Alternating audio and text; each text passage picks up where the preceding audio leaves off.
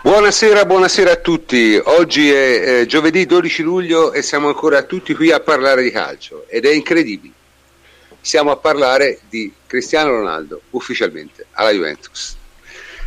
La cosa più, più strana di tutta questa storia, secondo me, questa bella storia, è la velocità con cui è accaduta. Faccio una rapida cronistoria. Noi abbiamo fatto un podcast il 28 di giugno e diciamo, la notizia era stata per così dire, battuta da Monblano il giorno prima e l'abbiamo tutti giudicata una puttanata, nel senso non tanto, una delle solite sparate ogni tanto fa e non gli abbiamo dato alcun credito.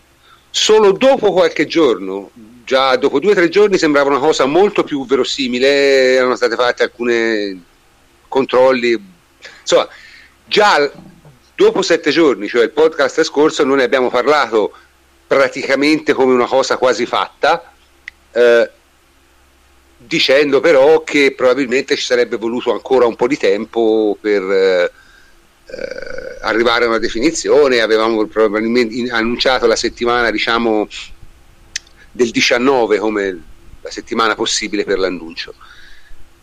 Adesso siamo ancora dopo una settimana ad annunciare, a commentare l'ufficialità dell'acquisto. Quindi un affare di queste dimensioni conclusosi tecnicamente dalla prima, prima voce alla conclusione in meno di poco più di due settimane direi che credo sia un record di velocità. Comunque parleremo ovviamente di questo e di tantissime altre cose stasera e ovviamente parleremo anche dei mondiali perché è impossibile non parlarne. Comunque con me stasera sono il plenipotenziario Antonio Corsa. Ciao Antonio. Ciao prof ben trovati a tutti. Davide Terruzzi ciao Davide. Ciao prof buonasera a tutti un saluto alla Codacons. Ah, lasciamo perdere. Emilio Carli, ciao Emilio. Ehi, ciao, buonasera a tutti. E ritorna con noi dopo tanto tempo Alessandra Loversi. Ciao Alessandra. Buonasera a tutti. Ok, eh, Henry purtroppo ha avuto un problema di natura personale e al momento non può partecipare, forse dopo, forse no, in ogni caso vi terremo al corrente. Uh, dovevamo cominciare appunto con Henry perché lui uh, tutte le volte che sentiva nominare Ronaldo gli usciva il sangue dal naso dall'emozione, no? E quindi è vittima di questa epistassi continua, eh, ha avuto i suoi problemi, insomma.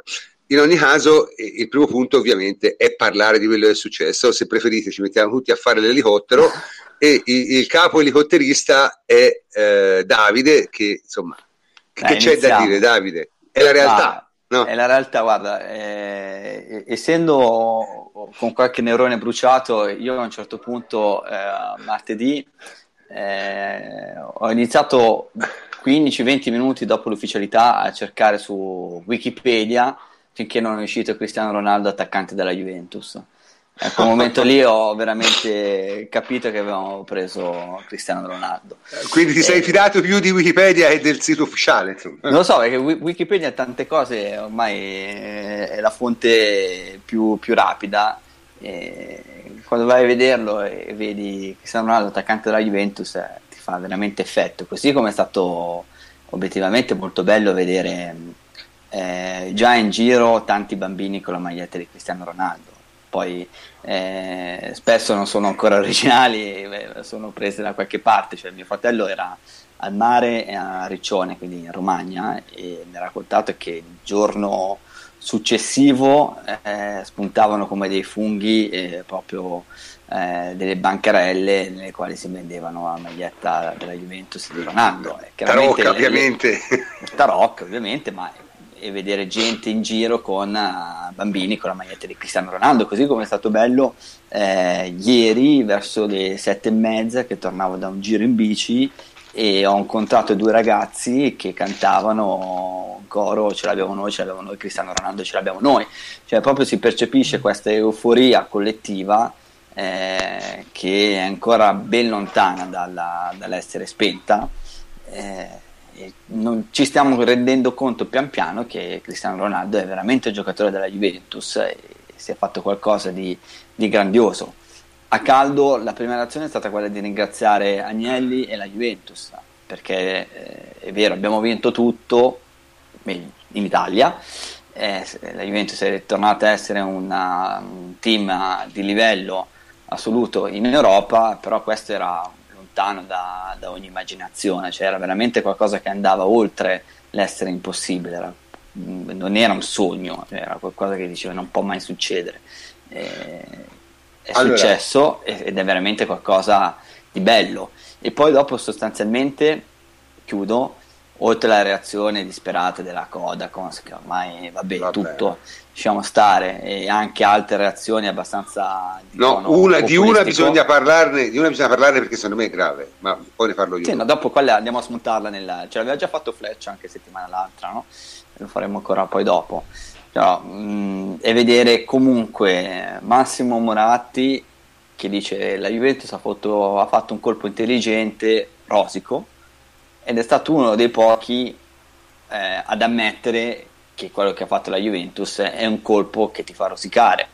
C'è la Roma con l'account Twitter romano, inglese, che subito dopo l'annuncio ufficiale della Juventus mette eh, una foto di Messi con Totti dicendo il re e Goth, il più grande di tutti i tempi, e stanno a rosicare Insomma, sì, ma eh, nel senso, tra l'altro sono conto... cose veramente, veramente, stupide. No, vabbè, cioè... quello, quello, è un account molto troleggiante, eh, quello della, sì, sì, però... della Roma, quindi sicuramente scherzavano.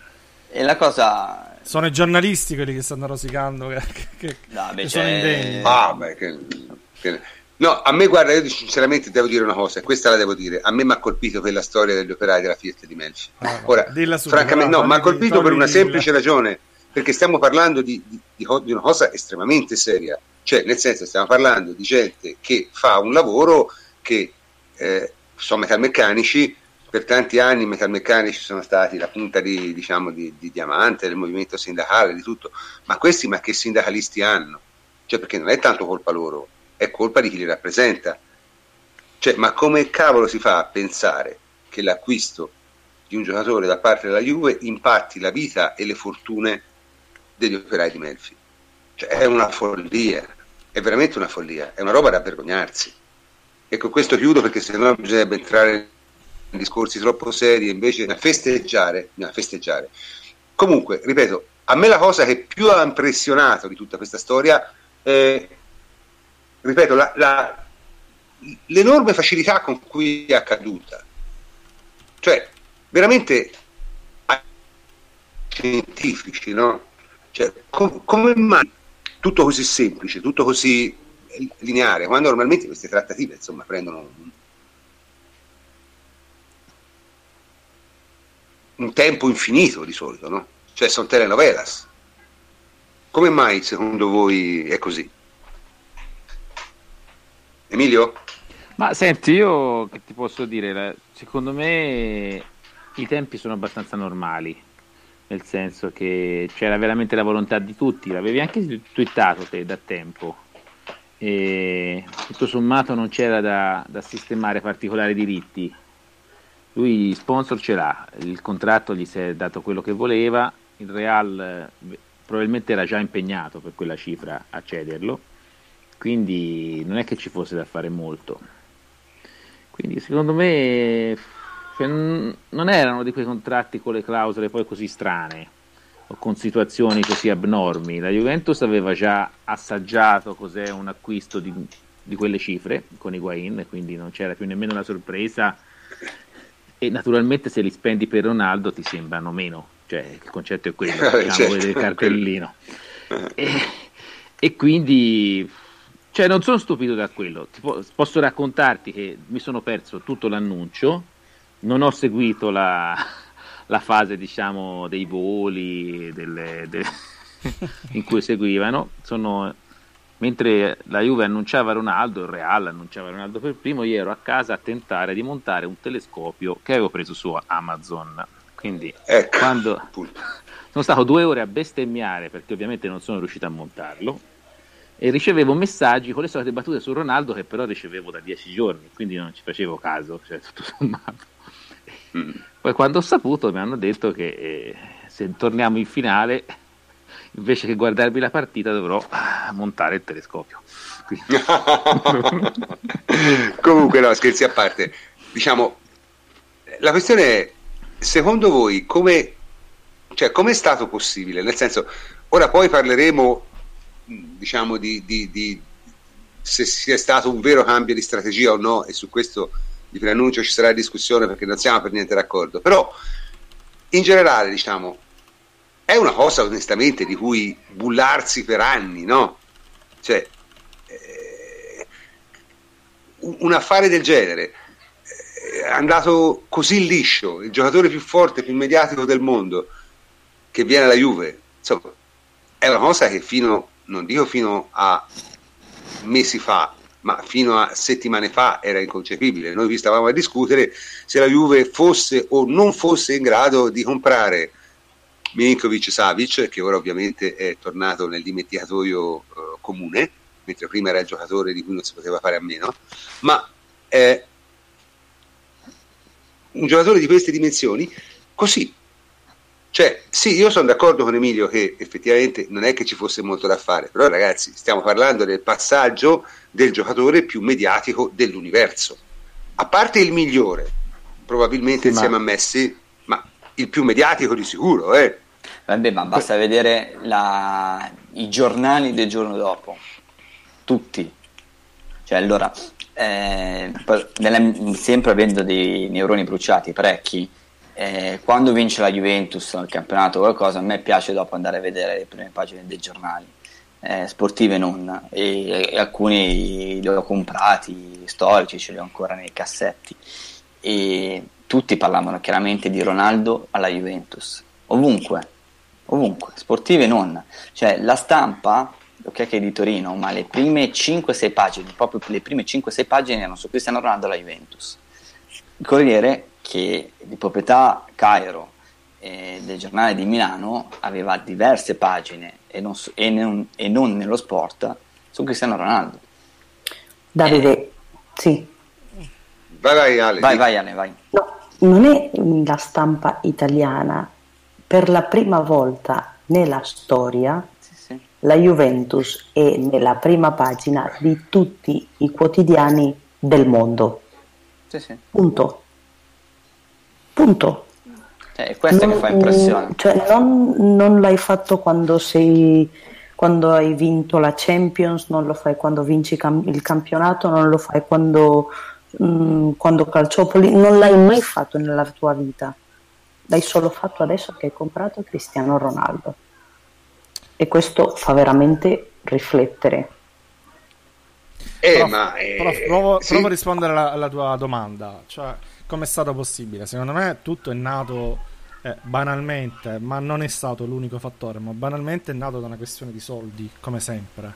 Perché eh, Cristiano certo. Ronaldo aveva uno stipendio che scadeva nel 2021, quindi neanche eh, così imminente, ma ha chiesto anche pubblicamente a mezzo stampa, in ogni sede e luogo possibile, eh, che glielo adeguassero, soprattutto dopo che Messi con eh, il quale c'è un rapporto quasi ossessivo no, di rivalità, eh, ha firmato quel suo contratto da 40 milioni di euro. Non solo, poi c'è stato anche eh, Neymar passato alla Paris Saint Germain che ha che ha firmato un contratto da 37, una cosa del genere.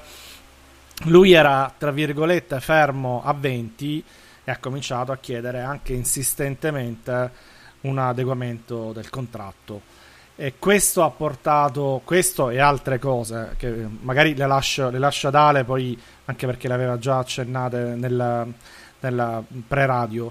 Eh, questo è uno degli aspetti, dei due aspetti che secondo me ha rotto il rapporto in maniera definitiva fra Ronaldo e Florentino Perez. Florentino Perez non è un uh, presidente qualsiasi, cioè è uno che si ritiene al di sopra del Real Madrid, quindi eh, quando un presidente del genere si vede sfidato eh, a mezzo stampa anche da Cristiano Ronaldo, ma da chiunque, eh, diciamo che non l'ha, non l'ha, presa benissimo Perez. Eh, il rapporto si è deteriorato anche pubblicamente. È arrivato eh, dopo la finale di Champions, Ronaldo aveva di fatto annunciato che avrebbe lasciato il Real Madrid. Poi non tutti ci hanno creduto perché tutti, tutti pensavano, no? Vabbè, l'ennesima volta, tanto Florentino gli ridà i soldi, tanto si ri- figurati se se lo fa scappare. E invece e invece no, invece Perez non ha mollato di un millimetro e questo ha permesso la cessione di Ronaldo. Proprio la volontà da parte di Perez di liberarsene, letteralmente. So che sembra una cosa eh, pazzesca, impossibile, ma è avvenuto secondo me proprio questo. Poi c'è un aspetto più eh, umano, diciamo, di rapporti e anche di riconoscimento, perché eh, la vogliamo chiamare gelosia, chiamiamola gelosia, ma insomma Ronaldo non era l'anno scorso non è stato ammirato, applaudito, eccetera. Antonio? Sì. sì. Posso continuare? Mi, mi, sentite?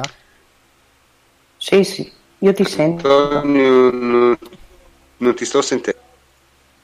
No, eh, prof, c'hai un problema tu allora, io continuo. Allora, sì, sì, no, vai, perfetto. Vai, vai, dicevo, dicevo ci sono dei... L'anno scorso c'è avuto anche una stagione in cui per la prima parte è stato lui infortunato, è stato eh, fuori forma, ha giocato male e in quella prima parte è stato fischiato più volte al Bernabeu, cosa impensabile per lui, è stato discusso e, e non si è assolutamente sentito trattato da stella. Eh, dopodiché eh, sappiamo tutti con la, eh, da gennaio in poi ha cominciato a segnare un gol a partita ha fatto quella doppietta alla Juventus eh, allo stadio, all'Allianz Stadium che tutti ancora ricordiamo, ha fatto il giro del mondo con quella rovesciata, ma non era una rovesciata fatta per i tifosi del Real e per Florentino Perez, sembrava quasi contro, cioè sembrava per dire ora vi ricordate di me, ora avete capito che sono il migliore al mondo. Quindi c'aveva mm. quella rabbia che poi l'ha spinto secondo me a scegliere altre strade. Giusto Ale? Certo. Ale. Sì, sì, scusate, avevo il microfono. Allora, è giustissimo Antonio quello che dici. Una delle cose che eh, secondo me va detta di Cristiano Ronaldo è che al di là, eh, sotto tutto questo ego che si vede in, in, questo ragazzo che cura moltissimo il suo fisico, e, e, vedremo, e abbiamo sempre visto molto molto elegante, molto, molto perfetto, molto curato, molto in stile è una persona estremamente sensibile. Sta di fatto che vive con la sua, ma- con la sua mamma, con i quattro figli, con la, con la compagna, cioè è, sempre, è sempre con la famiglia. È una persona molto molto sensibile e che mh, ovviamente come il 99,9% dei calciatori di un certo livello ovviamente ehm, vuole sentirsi coccolato no? E Cristiano Ronaldo da molto tempo non, non si sentiva più coccolato eh, nel Real Madrid eh, sta di fatto che eh, al Bernabeu è stato fischiato diverse volte eh, la, la, la, scorsa stagione eh, dalla, sua propria, dalla, sua stessa tifoseria, quindi e già questo fatto mh, l'aveva infastidito. Il fatto che il Real Madrid l'aveva, eh, non l'avesse proprio eh, aiutato, dato appoggio almeno come minimo morale eh, nel problema col fisco, anche. Col fisco. Mm-hmm anche a lui aveva dato molto molto fastidio perché e questo è, questo è un dato di fatto, cioè questo è un dato che, che so per certo, e il Dipartimento di Comunicazione del Real Madrid, quando è venuta fuori la notizia, ha chiamato tutti i, i, i mezzi di comunicazione chiedendo di, eh, di mettere una foto di Cristiano Ronaldo o vestito normale o con la maglia del Portogallo, ma non con quella del Real Madrid per evitare problemi con gli sponsor. Cioè, mm. mh, mm, una cosa molto... Scaricato, dai.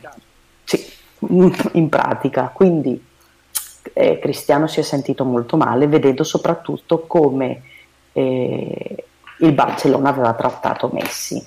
Cioè lui ha sempre avuto questo, eh, questa ossessione, perché non ha un'altra parola, eh, con Messi e, e, aveva, e, aveva, e, si vedeva come lui veniva trattato come qualunque cosa, mentre Messi, eh, l'ho detto in off mi, mi pare, l'anno scorso Bartomeu, presidente del Barcellona, disse di Neymar nessuno è al di, è al di sopra del, del, club, solo Messi, mentre al Real Madrid nessuno è al di sopra del, del club, solo Florentino, come dico io. Un, un, uomo che è considerato tra i più influenti della Spagna e tra i più ricchi di tutta la Spagna, quindi un uomo con molto molto potere e che veramente non, sì, se, se, deve, se, deve, se, deve, scaricare anche Cristiano Ronaldo lo fa e buonanotte. Sì, allora, una cosa però te la devo chiedere, ma eh, cioè, che cosa si dice in Spagna in questo momento? Che cosa si dice a Madrid al di là di tutto? Cioè, perché veramente il, il silenzio che si sente da quelle parti è assordante. Ora, io sono convinto che Real Madrid qualcosa farà, cioè non è che va a comprare Ciciretti per sostituire eh, eh, Ronaldo, però voglio dire, per adesso il silenzio è assordante. Allora, la stragrande maggioranza dei madridisti eh, a tutti spiace sportiva, eh, che, si, che, sia andato via, però dicono vabbè, l'ammortamento l'hai fatto, l'hai comprato nove anni fa per 90 milioni e l'hai venduto a 33 anni per 100 milioni, quindi cioè, economicamente ha dato tutto quello che poteva veramente però la domanda che io mi faccio e, e che faccio sempre agli, a, ai madridisti che trovo è ma trovi qualcuno con quei 100 milioni che ti dà quello che ti dava Cristiano Ronaldo economica e sportivamente? Economicamente, economicamente no, magari. Sportivamente forse, Neanche. molto probabilmente. Economicamente secondo me impossibile. Impossibile. Sì, penso anch'io. Penso cioè, anch'io. impossibile. E anche perché hai, hai, perso in un colpo solo Zidane, Zidane e Cristiano Ronaldo. Eh? Sì. E probabilmente no, le due cose sono anche un allenatore no? veramente poco mediatico come Lopeteghi, quindi cioè, sta ricostruendo il Real Madrid una squadra molto molto low profile, no? È vero che c'è gente come Sergio Ramos, come Isco, come, come Bale, però non è la stessa cosa e non lo sarà mai ora spingeranno per Modric, par- Modric pallone d'oro e basta. Però... Prof, posso completare una cosa che diceva prima Ale? Certo. Lui, lei giustamente diceva che, abbiamo detto prima, Ronaldo si è sentito messo da parte anche da, da Florentino Perez, non si è sentito supportato, eccetera. Però dobbiamo dire anche che vale il, il contrario, cioè eh, e questo rendiamo un po' di merito anche ad Andrea Agnelli, si è sentito invece eh, corteggiato da un presidente giovane, eh, moderno, che è alla guida dell'ECA, che l'ha trattato eh, con rispetto da prima ancora che ci fosse una trattativa, che lo ha accolto a Torino, gli ha, dato, gli ha detto belle parole, dopo quel gol che ha fatto, quella prestazione mostruosa, e l'anno prima dopo che ci ha eh, fatto fuori in finale. E addirittura ha compiuto poi il gesto no, più plateale possibile andare con la famiglia con la famiglia. Anche questo è un gesto importante un particolare importante. Andare con la famiglia a trovare Cristiano Ronaldo in vacanza in Grecia per brindare e per ufficializzare insieme la eh, conclusione dell'affare quindi ha trovato veramente il contrario di Florentino Perez e non era scontato. No, e, ha, e ha trovato alla Juventus il contrario di quello che ormai gli mancava a Madrid, perché io sono convinta che quello che ha aperto la strada che finisce con la firma del contratto la standing ovation è la standing ovation del, del, dopo la rovesciata quindi bonus a Mattia, a Mattia eh, a De Sciglio, sicuro, sicuro. Ma guarda, io, io, io non credo sia così, nel senso, io penso, io penso che eh, sicuramente quella cosa lì ha ben disposto eh, Ronaldo verso la Juventus, ma non credo che un calciatore di quel livello prenda decisioni basate su questo e se le fa non gliele fa fare il suo procuratore. No, cioè, prof, prof, cui... ti manca un passaggio, non è che l'ha fatta una squadra rivale, l'ha fatta la seconda squadra più forte in Europa, seconda, terza. E, e certo, non, è, non certo. è, in particolare, cioè, tu non vai, no, cioè non è andato nella, nel Friburgo, nel, nel, nello Stoccarda, certo, nel, certo. nel, Fulham, è andato nella seconda, terza squadra più forte d'Europa. E certo. Quindi se, se, te lo, se, se, te lo, vedi eh, questa, questa cosa eh, fare dalla, dalla, squadra, da una squadra così competitiva, moderna, con un centro strutture nuovo completamente, con un presidente che ti fa la corte, giovane, eccetera, la squadra forse più con più, come dire, eh, ceiling, si dice in America, una squadra che ha più possibilità di crescita, probabilmente in Europa. Eh, è chiaro che tu cominci a, a, unire un pochettino i puntini, cioè la, rimani impressionato da, da, da, quello che hai visto, ma poi ti piace anche tutto il resto, quindi è facile poi innamorarsi di questo contesto e dell'idea di, eh, di andare alla Juventus, no? Ma io penso che le ragioni per cui sia venuta la Juventus siano molto semplici. Ah, la prima cosa è che la Juve ha fatto un contratto migliore. La seconda è che la Juve ha una notevole reputazione per proteggere i suoi giocatori e soprattutto per allungare le carriere. Cioè la Juve è molto brava nella gestione dei giocatori certo. non più giovanissimi. Questo è un fattore secondo me fondamentale. La terza è che probabilmente eh, diciamo alla Juve avrà vita più facile nella, nell'ordinaria amministrazione, credo. Ma sono tutte ragioni ottime dal punto di vista eh, di un calciatore. Eh. Cioè lui ha cercato semplicemente di allungarsi la carriera andando in una squadra comunque molto forte. Eh, se il Real Madrid è la prima, la eh, Juve sarà la terza, la quarta. Quindi, punto, punto. quindi è stato coccolato, sembra... è stato trattato bene dai, dai tifosi. E era la squadra giusta perché è una squadra forte, moderna, eccetera. Ci sono anche altre ragioni, ragioni commerciali, esplorare i nuovi, merc- nuovi mercati. Eh, il sistema di tassazione italiano può anche aver influito perché... Ma questo secondo me poco perché poi in realtà questa delle tasse è un po' una bufala, no? Perché non è, cioè se uno, se uno incassa da una società italiana paga la tassa sul reddito e pagano tutti, insomma, è uguale fiscalmente mm, la stessa no, no, cosa. Su, su, su, quelle italiane sicuramente, no? su quelle all'estero. Su quelli all'estero, su, sull'attività all'estero, pagherà meno. Certo. Pagherà molto meno. Eh, così come lo, lo, lo, specifico, la Juventus pagherà le tasse per intero a Ronaldo. Eh? Cioè, mm, cioè, non, non ci sono scontato. sconti alla Juve, quindi non, non ha influito questo. Eh, però diciamo, è una, cioè, si sono incastrati veramente tanti di quei eh, di quei pezzi del puzzle che alla fine lui Però voi era... state parlando solo per lui, cioè dal, tu, certo. dal punto di vista suo. Sì, sì, cioè, per, ora stiamo parlando eh, dal punto di vista suo. Sì, sì. sì. Vabbè, sì. No, diceva addirittura lui era felice, ansioso di, di, venire alla Juventus a un certo punto. Eh, quindi era veramente convinto da, di questo punto di vista. Poi è chiaro, giustamente stiamo parlando dal punto di vista di Ronaldo, anche perché dal punto di vista della Juve ne abbiamo sempre parlato, però possiamo, possiamo affrontare l'argomento visto che c'è, c'è Emilio, vai. No, ma io volevo dire questo, il prof lo sa che io uh-huh. eh, appena ci siamo visti che c'erano le prime voci ero tranquillo, mi sembrava talmente logico che venisse, ci sei arrivato. E io normalmente trovo qualcosa che non vada in qualunque affare della Juve, in questo non ci vedevo niente di storto, cioè proprio mi sembrava proprio una cosa proprio naturale e ovvia. Cioè, ma non solo, a parte il discorso de- della forza, del valore, io sono convinto che Ronaldo fra quattro anni, l'ultimo giorno giocherà nella Juve, sarà il migliore attaccante della Juve anche in quel momento dai tempi del Piero prima dell'infortunio.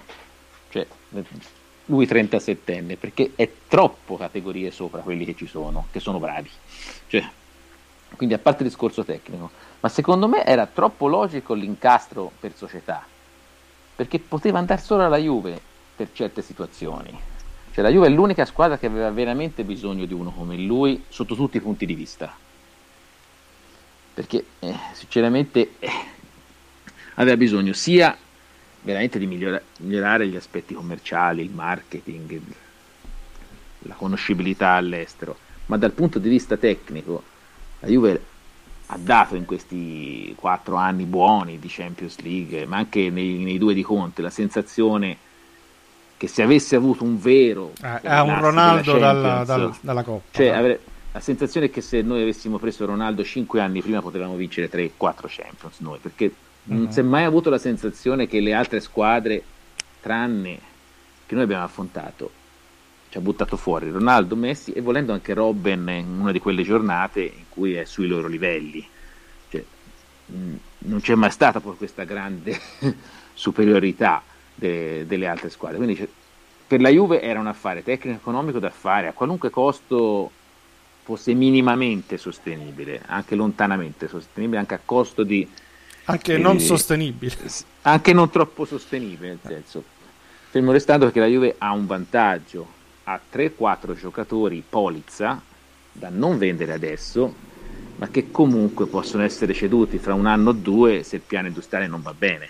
La Juve questi giocatori ce l'ha, quindi è chiaro che non si può finanziare con le cessioni un, quello che serve alla Juve, che è aumentare gli introiti, però averci un Dybala, eh, un Costa, detto, Costa cioè, avere questa gente aiuta, la Juve ha questo tipo di giocatori, dovrebbe tenerli tutti in teoria, non è detto, e quindi io su questo ehm, ero abbastanza tranquillo e pensavo anche che non ci sarebbe stata troppa concorrenza perché il, il PSG era la classica squadra che non interessava a Ronaldo da una parte e che aveva già fatto i suoi due acquisti, Glamour, i suoi due acquisti. Sì, più che altro se non ne vende uno l'anno prossimo se li inchiappettano. Questo c'è, c'è, pure questo. Magari lo vende a Real uno. Il, esatto. il Bayern non, giust, è, non ha la politica di prendere un giocatore a quel prezzo, a quell'età, cioè avrebbe avuto i soldi, ma il Bayern forse non, non ha questo bisogno di aumentare il fatturato, penso siano soddisfatti del fatturato che hanno e non vogliono rischiare più di tanto. Comunque, ripeto, è gestita in modo diverso come società e quindi sicuramente per cifre, stipendi, età non l'avrebbe fatta e tutto sommato veniva abbastanza naturale questa come destinazione. Poi secondo me le condizioni erano così favorevoli, non voglio dire cavolate, che la poteva fare l'Inter questa operazione. Cioè, No, vabbè, insomma, non esageriamo. No, dal punto di vista, se, se, no, se Ronaldo avesse avuto dai. il sogno di andarci, la poteva fare l'Inter questa operazione, perché oltretutto con una proprietà asiatica era, poteva avere i mezzi veramente per fare di tutto del, del marchio. Vabbè, però... Però non ci sarebbe cioè, mai andato. Vabbè, questa, no, questa è una buttata. Non ci...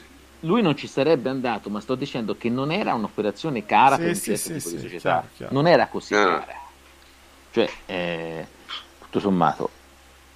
Senti, però io una cosa, prima, prima, di, prima, di, passare al prossimo argomento, volevo sentire qualcosa da Ale. Ale, ma dico, chi, lo, chi prende il Real? Che cosa dicono in Spagna? Allora, è che certo, mh, mm, così come tu dici che, eh, che no, cioè qualunque di noi mm, diciamo che è molto... Eh, strano sentirsi dire che Cristiano Ronaldo è della Juventus, qualunque nome tu accosti al Real Madrid, dici vabbè, è il Real Madrid. I nomi mh, mm, più suonati sono mh, Eden Hazard.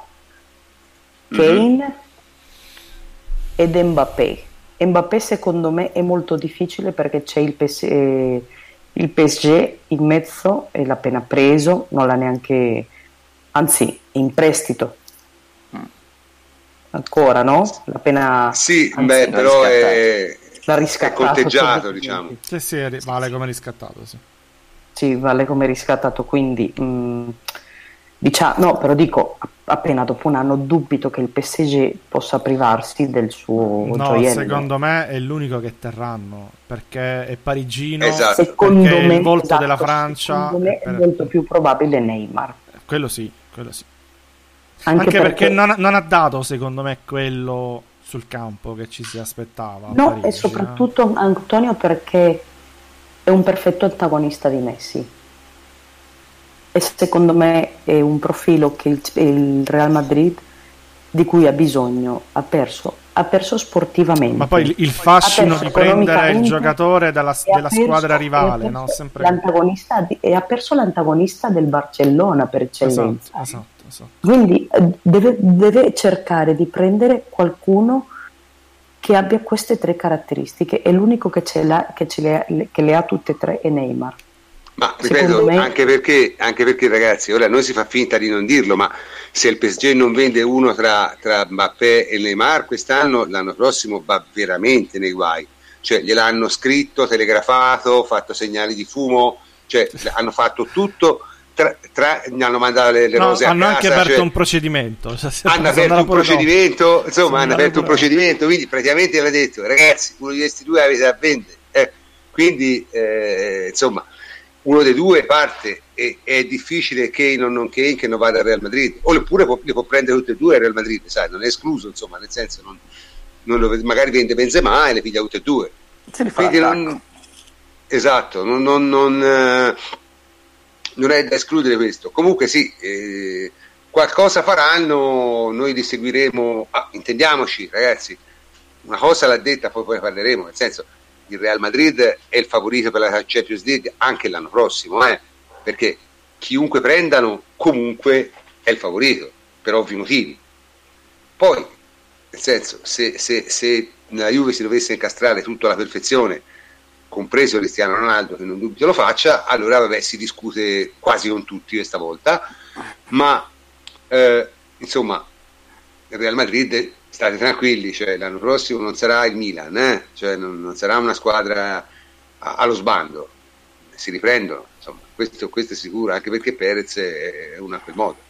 Comunque, adesso volevo affrontare però io un altro tipo di discorso, no? perché è una cosa che, sulla quale abbiamo discusso parecchio diciamo, nelle nostre chat preparatorie, e che è questa. Dunque, molti, molti, qualcuno anche qui eh, tra di noi considera questo eh, diciamo, acquisto di Ronaldo come un cambio di rotta, no? come una, una, la fine del, del marottismo in qualche modo. Io sono assolutamente non d'accordo, perché secondo me questo è un affare, diciamo, è l'evoluzione, cioè siamo veramente nella, eh, nel tipo di eh, acquisto che per la Juve è logico fare. E questa è esattamente la ragione per cui io ci ho creduto. Cioè, io mi avessero detto eh, la Juve compra Neymar, non ci avrei mai creduto. Nemmeno se, se me lo diceva Neymar, forse nemmeno se l'avevo scritto nel sito ufficiale della Juve. Credevo pochissimo che comprasse Milinkovic Savic per ovvi motivi. Ronaldo era molto più credibile perché è effettivamente nella strategia. Nel senso, hai preso il miglior giocatore possibile che potenzialmente si può ripagare da solo non è detto che lo faccia, anche se i dati delle magliette me l'hanno chiesti, i dati ufficiali delle magliette ovviamente non ce l'ha nessuno, forse neanche la Juve in questo momento. È, è chiaro che ne venderai un fottio, ma non lo fai con le magliette, non ti ripaghi con le magliette l'incasso di Cristiano Ronaldo, perché la Juve dalla maglietta guadagnerà una trentina di euro per arrivare al costo di 60 milioni, quante magliettine dovrebbe vendere? Beh, se cosa si fa la svelta, 2 milioni, sono un po' troppe. Eh? D'accordo? Quindi non, non è questo il punto eh, il punto è che secondo me Ronaldo è stato preso anche e soprattutto perché eh, economicamente è un affare anche per te, mediaticamente è un affare gigantesco, gigantesco anche per te, ti consente di ricontrattare i contratti eh, a livello più alto appena è possibile, quindi già probabilmente l'anno prossimo, ti mette nel, nel, al centro del panorama mondiale e poi un ragazzo a calcio gioca benino, insomma, quindi nel senso è anche uno molto molto molto molto bravo. Cioè, questa è un'operazione eh, questa è un'operazione che ricorda molto il passaggio, quello che ha dato diciamo, l'esplosione al Real, che fu il passaggio di Beckham al, al Real Madrid. Beckham in quel momento era il giocatore più mediatico dell'universo, meno bravo di Ronaldo, cioè con meno impatto di Ronaldo sul gioco di una squadra, però era comunque super mediatico e fu preso esattamente solo per quello. Ora, io ritengo che qui non ci siano cambi di direzione nella strategia della Juve, è semplicemente una logica evoluzione di quello che si è visto finora. Allora, c'è qui eh, Antonio che non è d'accordo con me, lo so perché ne abbiamo già parlato, quindi vai.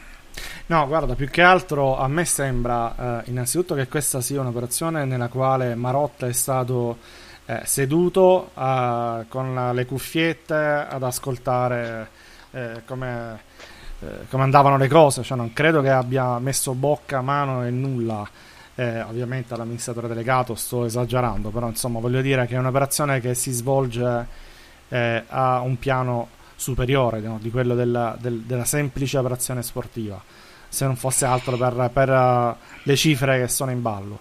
Ma dicevo che è in discontinuità rispetto al passato perché noi siamo abituati a eh, quello che è successo fino ad ora, a vedere una Juventus costruita innanzitutto non puntando sui trentenni, perché da quando c'è Marotta, over 30, abbiamo preso soltanto Matuidi e un altro giocatore, non mi viene in mente, ma insomma, sono un Aldo paio di... Sì, non, non, a parametro zero, eh, intendevo, abbiamo preso Hernanes, Eccolo e Matuidi. Questi sono i due giocatori over 30 che abbiamo preso da quando c'è Marotta gli altri sono tutti sì però Cristiano, Cristiano, Ronaldo è un'eccezione a tutto cioè non lo puoi esatto. giudicare sugli stessi appunto, parametri degli altri. Appunto, appunto è, è, è, un, è un'eccezione a, a tutto hai, detto bene. Poi è un giocatore che abbiamo preso. Mi dicono Tevez giustamente Tevez era un ultratrentenne anche lui. Tevez no, no, no, no, no, non no, credo. No, no, non era ultratrentenne aveva 29 una cosa del genere. 29 ok ma era eh, grasso e poi dimagrito. ha perso anche anni oltre ai chili. No, vabbè, ma dicevo, oltre a questo c'è anche un altro aspetto, cioè eh, la, Ju- la, Juventus è andata a comprare un giocatore nel ruolo in cui aveva il giocatore più forte della squadra. Perché il giocatore questo più forte degli ultimi due anni è Higuain. Allora, no, per niente. Cioè, vabbè. più caro Emilio, squadra, vabbè, dai, vabbè. per distacco. Vabbè. Emilio, chiudi il microfono, Tra, vai. Tranne, tranne, Emilio, tranne Emilio. Tranne diciamo Emilio, che... tranne Emilio tutti pensano, la, la, pensano così, tranne Emilio. No, no, vabbè, non, non entriamo in questa discussione. Antonio, continua. no, dicevo, eh, cambiamo, cambiamo. Hai, il giocatore più costoso, quello sul quale avevi investito due anni fa e che ti ha fatto un sacco di gol, eh, mettiamola così, e tu sei andato a prendere non un giocatore in reparti dove magari avevi dei buchi a centrocampo, il Savic, che quello poteva essere un modo di ragionare, alla completiamo la rosa, tappiamo tutti i buchi, allarghiamo, eh, aggiungiamo qualità, eccetera. No, tu sei andato a fare un'operazione di rottura prendendo il giocatore più forte al mondo nel ruolo in cui tu già avevi un giocatore più forte.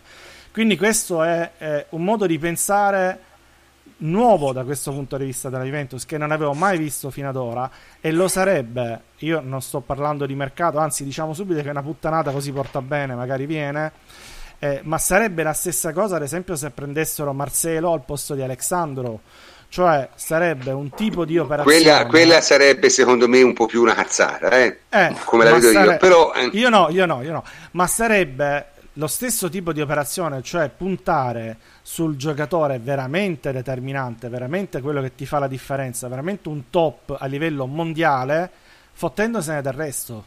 Se c'è da sacrificare Higuain, sacrifichi Higuain, se c'è da sacrificare Alexandro lo saluti con la manina, se c'è da vendere altri due giocatori li vendi, ma prendi il top.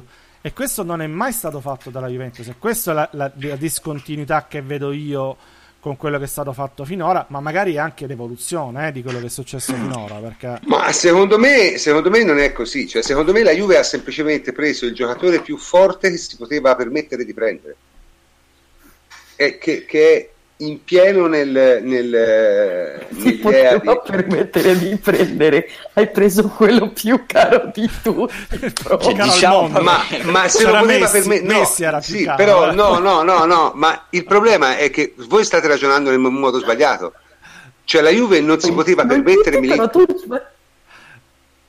scusate il problema non è questo. Il problema è che te quando prendi Ronaldo non prendi solo un giocatore di calcio Pigli un'industria, chiaro, ma... Prendi un'industria, prendi un fenomeno mediatico, prendi uno che potenzialmente ti può far aumentare eh, i, i, ricavi di tantissimo, ma direttamente, cioè non, non indirettamente. Cioè, nel senso, la Juve da, da sponsor eh, maglietta e squadra prende un terzo del Real Madrid e del Barcellona, meno di un terzo forse, ma è... fatto precisi. Meno, meno. Eh, Ronaldo è un giocatore che ti può far esplodere queste due cifre.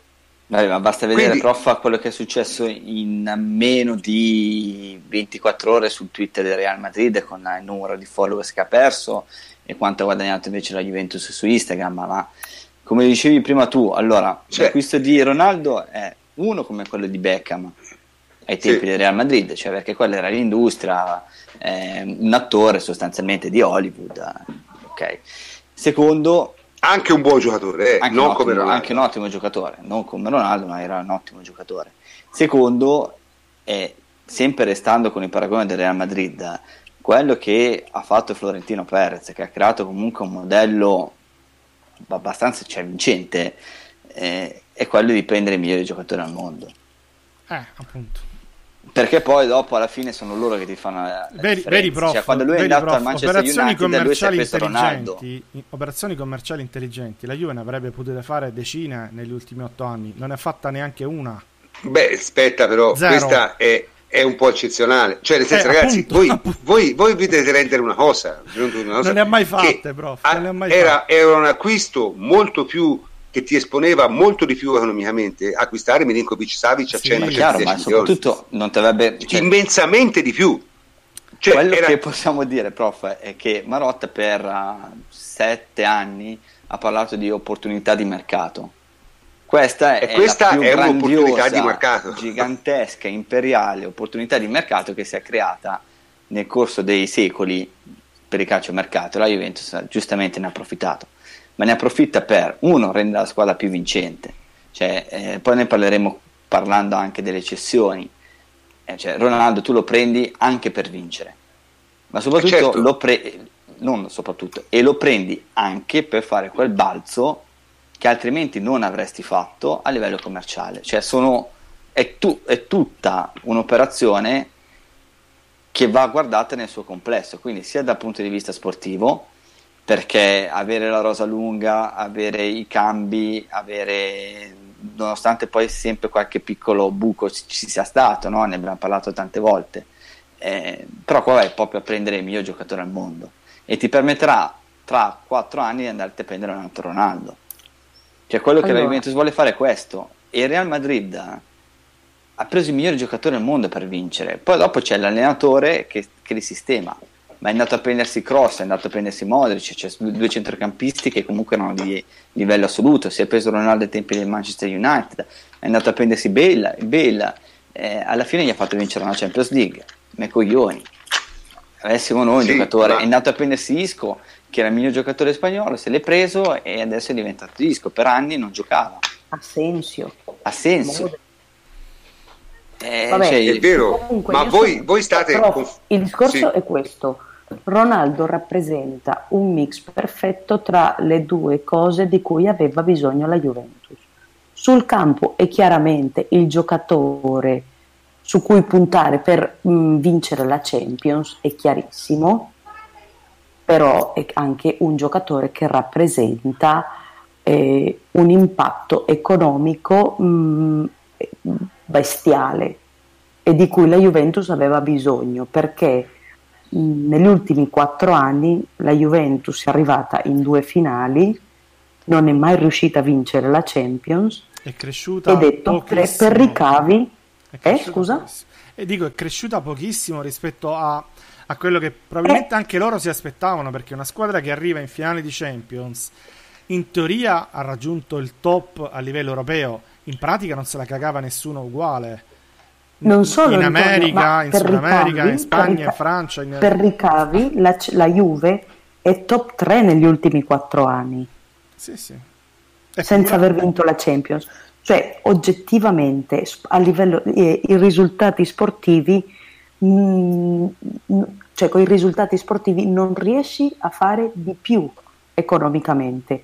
Quindi devi assolutamente puntare sul marketing e è chiaro che Cristiano Ronaldo è la scelta giustissima, giustissima. Lo vedi anche l'impatto sui social, ehm, come è salita la Juventus e come è sceso anche il Real Madrid, eh, perché sono saliti sul certo. carro della Juventus e abbandonato quello del Real Madrid, è chiarissimo questo. Sono tifosi occasionali, però mh, qualcuno ti rimarrà, questo è chiaro. No, vabbè, ma io insisto, Perché cioè, il Real Madrid ha sempre me... avuto un pregio, eh, che prendeva giocatori molto mediatici come certo. Beckham, però altri li, altri li, creava. Eh, perché Cristiano Ronaldo non era così mediatico quando l'ha preso dal Manchester. Eh? No, no, cioè, no, no. no Gareth Bale non era, non era remotamente mediatico, era un ragazzo con le orecchie grandi e basta. Era un ragazzo di due grandi orecchie come la Champions, basta, punto e basta, non altro. E invece oggi certo, è un ma... gio- uno dei giocatori più mediatici del Real Madrid. Quindi su, su questo bisogna puntare d'ora in poi. Oggi c'ha persino sì. le, le orecchie piccole, guarda.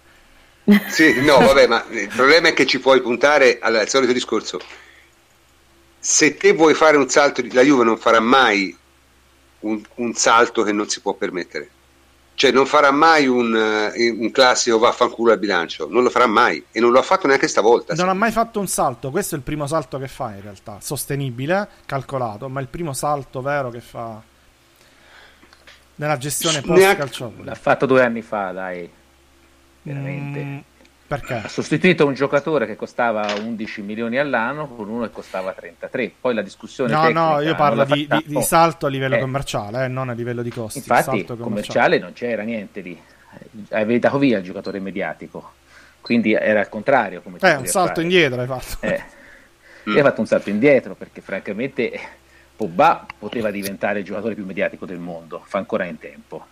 Eh tra l'altro, aperta parentesi, MVP caso... del mondiale, chiusa parentesi. Sì, sì vabbè, ne parleremo. Ma poi. tra l'altro, scusa, scusa, scusa Emilio, tu giustamente dicevi due anni fa tu hai venduto quello che sarebbe diventata la star mediatica hai perso un treno, Juventus, hai perso no? un treno.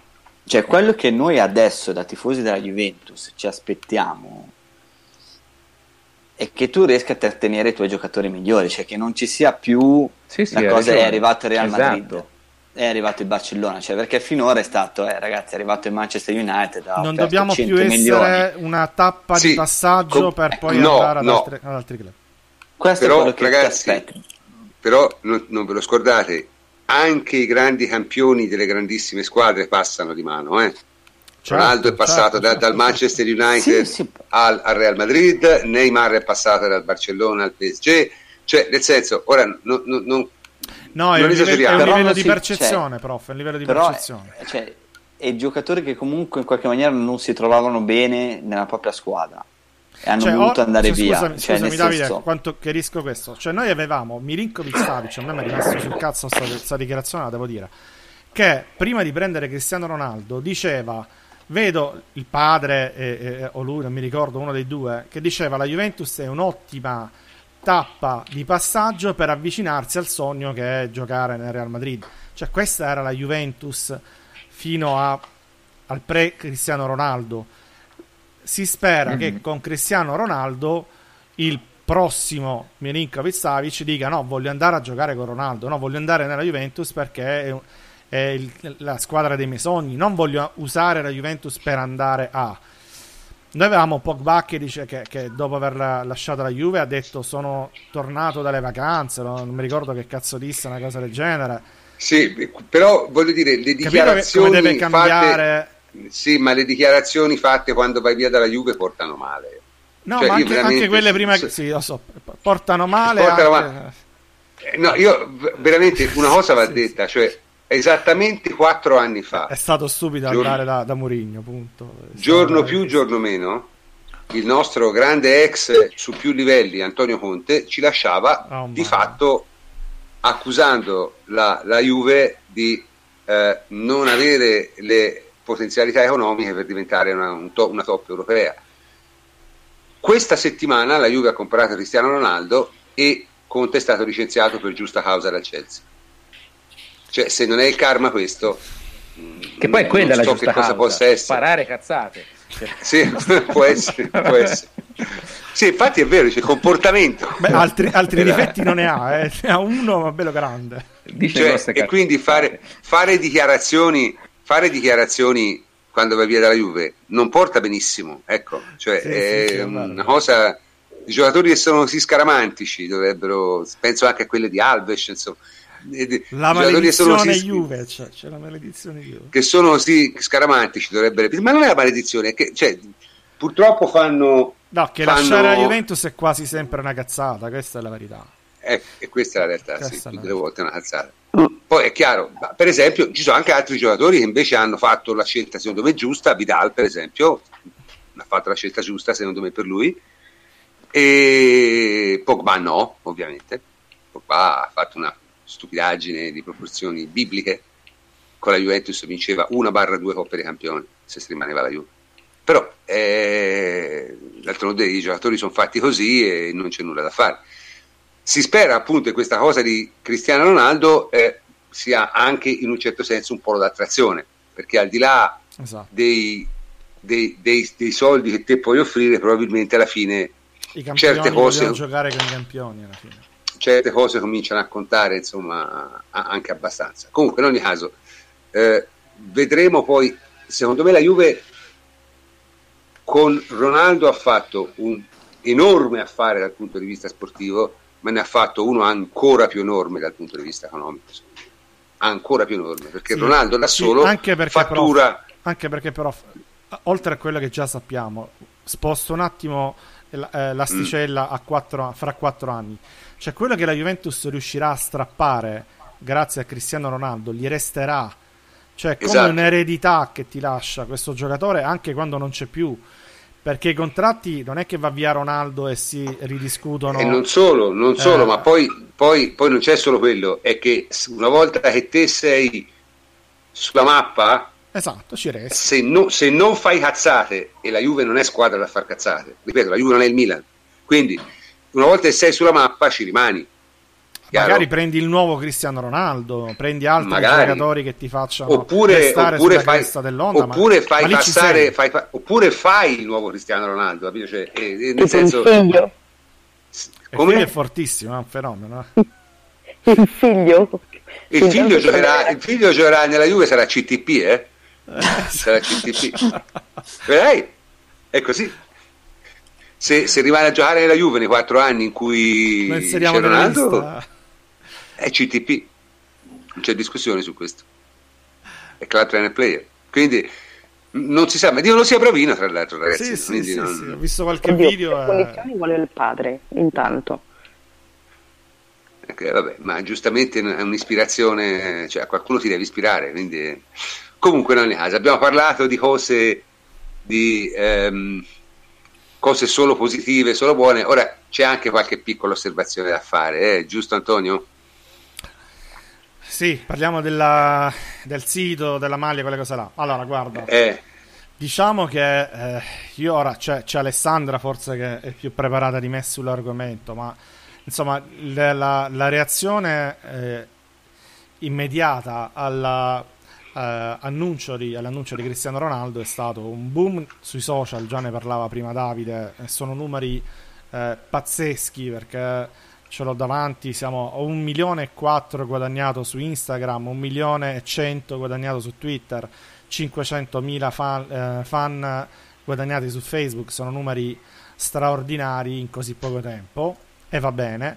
Però dall'altro c'è stato probabilmente un non essere pronti, preparati, anche perché non so se si può gestire un evento del genere. Io questo poi chiedo ad Alessandra se è in preparazione per colpa o perché proprio è impossibile eh, reggere quello che è successo, ma ad esempio il sito della Juventus è andato down eh, per parecchi minuti.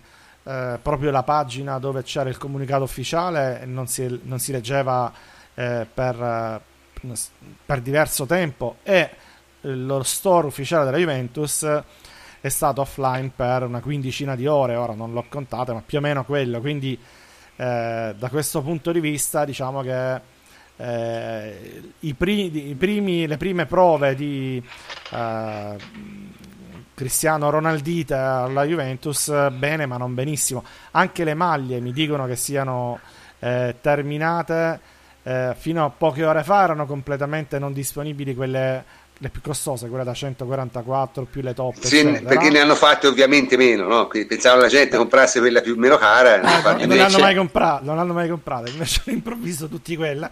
Invece ora sì. pare che ci siano qualche taglia, ci sia ancora, la L e la XL non c'è, insomma ci sono dei ritardi che inevitabilmente ci saranno e si faranno no, sentire eh... nelle consegne, eh, c'è anche un avviso nel sito, ma insomma eh, io, questa è la situazione, io non so quanto potesse essere affrontabile eh, perché comunque veramente si è si è riversato tutto il mondo sul sito della Juve. Io non so che, che numeri abbiano fatto, ma insomma. Ma anche io sono sempre critico. Sono sempre critico con queste cose della Juve, ma questa non ha nessun precedente per questa eh, veramente non Quindi, appunto, dico, cioè, prima di criticare, cattiva... non ho idea a livello tecnico eh, se si sì. poteva fare meglio. No, ma, dico, anche fisicamente negli store. Se va così è colpa loro. Mm. Diciamo al prossimo. A questo cioè, non c'è paragone con quello che avevi preso prima. Cioè, sì, non c'è proprio paragone. Comunque, un, un attimino potevi essere preparato. E in quale senso? Ve lo chiedo cioè, così. che succedeva una cosa del genere era ovvio, eh? Nel no, senso, però, non... però num- no, però tu allora per calcolare un, un, la capacità di cui hai bisogno, tu dici giustamente, eh, ma come la calcolo no? per, per, i carichi del, del, server? Tu dici, e eh, come la calcolo, no? Allora ti chiedo una cosa: chi è il tuo fornitore, il tuo, il tuo sponsor tecnico? Chi è, chi è lo sponsor Adidas. tecnico della Juve? Adidas. E chi è quello del Madrid? Adidas. Adidas. Eh, allora Quindi tu dici all'Adidas di informarsi un attimino, cioè, cioè, ragazzi, un attimino di ricerca va fatta, eh. Cioè, ma la, la, cosa poi dopo è stata anche nei, negli cioè, store ragazzi. a Milano e Torino. Praticamente sì, è un pubblico che non sì, allora, erano andate esaurite le O non c'erano più le O. Store fisico Davide non puoi fare nulla. Eh. No, no, ma erano praticamente esaurite le O. Cioè, non, non, potevano più o ti cioè, avevi una maglietta stile codice fiscale RNLD cioè, è il momento ideale per prendere la maglietta di quadrado a cui bisogna fare solamente un applauso per Vabbè, quello, quadra- ragazzi, ma... quadrado, quadrado è stato veramente stupendo un mito un mito perché cioè, è una di quelle cose si vede proprio fatte di cuore cioè non gli ha detto nessuno di fare una cosa del genere. Ne perché a lui. La Juventus l'ha ripreso oggi, l'ha elogiato pubblicamente. No. A, a, volte, se, cioè, nel senso, è chiaro che la portata è stata eccezionale, unica. Eh, se ci dovesse essere un Ronaldo bis, eh, cosa che tutti ci auguriamo, eh, arriveranno più preparati. No, però Davide, però la, il fatto sembra quasi, scusate, sembra sì. quasi che eh, non se l'aspettassero e che non sia stata preparata perfettamente. No, ma qua c'entra, mh, mm, ci ricolleghiamo a quello che diceva il prof prima, la tempistica. Cioè ragazzi qua si è chiuso tutto in 72 ore. Cioè, veramente. Sì, cioè, sembra quasi che non ci sia. Cioè, che, no, che addirittura sembra che abbiano voluto accelerare i tempi perché, ripeto, eh. andrà Agnelli che va in Grecia cioè, quindi un... ti dà proprio l'impressione proprio che non erano pronti. Vabbè, sta di fatto che comunque è stata gestita non, benissimo, non bene e... ed è un, un ti dà un po' la sensazione, come ho sempre, ho sempre scherzato in chat, eh, nella nostra chat, di avere Schumacher con una punto. Beh, sì, anche, sì, sì, anche l'altro no, no, discorso è esattamente sulla... quello noi abbiamo Schumacher con una punto cioè eh. questa punto deve man mano trasformarsi in Ferrari ma ora non lo sì, è no vabbè ora ragazzi non ora parliamoci siamo, no? no? Eh, no. Noi, noi, facciamo bene cresceremo insieme giusto, a Schumacher giustamente io, io, Però, diciamo, critico te l'ho già detto qua. il tempo, il tempo per, per, per, per, crescere c'è però questa, questo fatto che l'hai praticamente annunciato il 10 ti dà modo da qui diciamo a un mese a rimetterti Beh, in qualche modo in pari. Cioè eh, alla fine poi conta quello insomma eh. ma che cioè, la Juventus voleva fare qualcosa in stile ce l'abbiamo detto anche nella chat c'era quel video che è uscito su cos'era Instagram Facebook Twitter cinese mm-hmm. eh, quello sui numeri 7 della storia juventina chiaramente era l'annuncio prepedeutico stavano giocando. È uscito in Cina perché probabilmente si saranno dimenticati di avvisare le, l'addetto ai social in Cina di, di, di non postarlo. Cioè, prima c'è stata la, la, Consob che è intervenuta, poi c'è stata la pubblicazione in set di questo, di questo video che probabilmente sarebbe stato virale, no? cioè, nel senso pubblicato mm. su tutti i social. Eh, quindi vabbè, è, è, stato talmente qualcosa di grande che è giustificabile anche e anche di fatto velocemente per motivi ma Ronaldo che magari non possiamo conoscere. a Torino che... non hanno mai eh, visto. Eh, cioè, no, hanno... cioè, ti devi abituare a... L'hanno studiato forse sui libri di, eh, di testa, ma non l'hanno mai vista una cosa del genere a Torino. Per questo Comunque, dico scusa. devono crescere, devono imparare anche da quello che sta succedendo. Eh, perché... Prof. Sì? Però io ripeto, sono sempre critico per questi aspetti della Juve. Io a questo giro invece sono comprensivo perché uh-huh. quest'idea del tifoso Juve che normalmente è un accattone, un barbone che non si compra. E mi ci metto anch'io. Io no, ho no, comprato giusta, le, mie, le, le, prime mie, le, prime due maglie originali della mia vita per me e mia moglie oggi sul sito perché ho sempre comprato le maglie non proprio tarocche, le maglie repliche che fanno che, quelle che costano 20-25 euro in passato. E quindi non c'era una statistica, di, non c'era nessun precedente perché Già allo stadio non sono tanti quelli che vanno con la maglia, sono molto pochi quelli con la maglia originale e quindi eh, non c'erano poi i numeri per sapere se, se l'effetto sarebbe stato poi... Emilio, hai ragione, però a me mi dicono che se te guardi la geolocazione il 90% dei click viene da fuori Italia, eh? Sì, ma, ma, sì ma, ma, lo Juve Store è quello che è, migliorerà. Ah, adesso ci sono che... disponibile solamente la S e la XS per maglia originale. Eh, appunto, cioè, cioè è ridicolo. Eh, non va mica bene, no, questo non quella autentica. Io ho scelto la L per esempio perché c'era tutte le istruzioni sulla vestibilità, insomma, eh, a me ha fatto piacere. Ho scoperto non che non avevo bisogno dell'XL. Hai fatto in tempo, non c'è più. Mentre la replica ci sono tutte, S, M, L, XL. No, vabbè, la replica si sa. Però vedi, la, la, la, e questo mi fa pensare che l'abbiano comprato in pochi, cioè io credo che le maglie a 144 euro siano finite tutte all'estero lì se gli italiani a cattoni come sono, specie po' tifosi della Juve, comprano la maglia a 144 quando ce n'è uno uguale a 104. Cioè, non esiste al mondo. Nel senso. Pure a 142. Pure a 142. preso quella a 142. Pure a 142. Ma comunque, insomma, in ogni caso, qui mi dicono di parlare anche della presentazione. La presentazione in stile, diciamo, eh, hollywoodiano non verrà fatta e tutto sommato forse non è una cosa sbagliata secondo me. E non è sbagliata perché eh, non è che Ronaldo è, cioè, non è Maradona che va a Napoli. No, più che, che altro Maradona, eh, Ronaldo è qualcosa di più grande della Juventus in questo momento, ma non lo devi proprio dire, cioè fai finta che esatto, non lo sia. Esatto, fai finta esatto. che non lo sia. Cioè, mh, è forse meglio non farlo, nel senso è, è, un, è un tentativo di normalità, cioè il tentativo di far vedere che, un, che, è normale che un giocatore come Ronaldo venga alla Juve e non c'è bisogno di fare le presentazioni faraoniche allo stadio. Ah, detto noi, io di questa cosa non ero entusiasta quando si ventilava, eh, personalmente. A me non piacciono molto queste cose, le trovo sempre lievemente tamarre e non mi sono mai piaciute. Quindi. Poi questo da darà più valore di... alla prima di campionato. Sì, diciamo che anche in questo caso c'è stato un cambio no? di, di prospettiva, perché era, erano già stati allertati diverse persone, diverse aziende, poi dopo, cioè, stamattina sui giornali si, si leggeva la presentazione lunedì, grande stile alle 21, poi dopo in giornata è iniziata a circolare la smentita, quindi quando è così viene eh, fatta circolare appunto da, dalla Juventus. Ci sono eh, sicuramente stati dei problemi organizzativi, no, no, eh. qualco- però... qualcosa, organi- mm. qualcosa, volevano organizzare perché eh. altrimenti avrebbero smentito già ieri e l'altro ieri, quello è poco ma sicuro.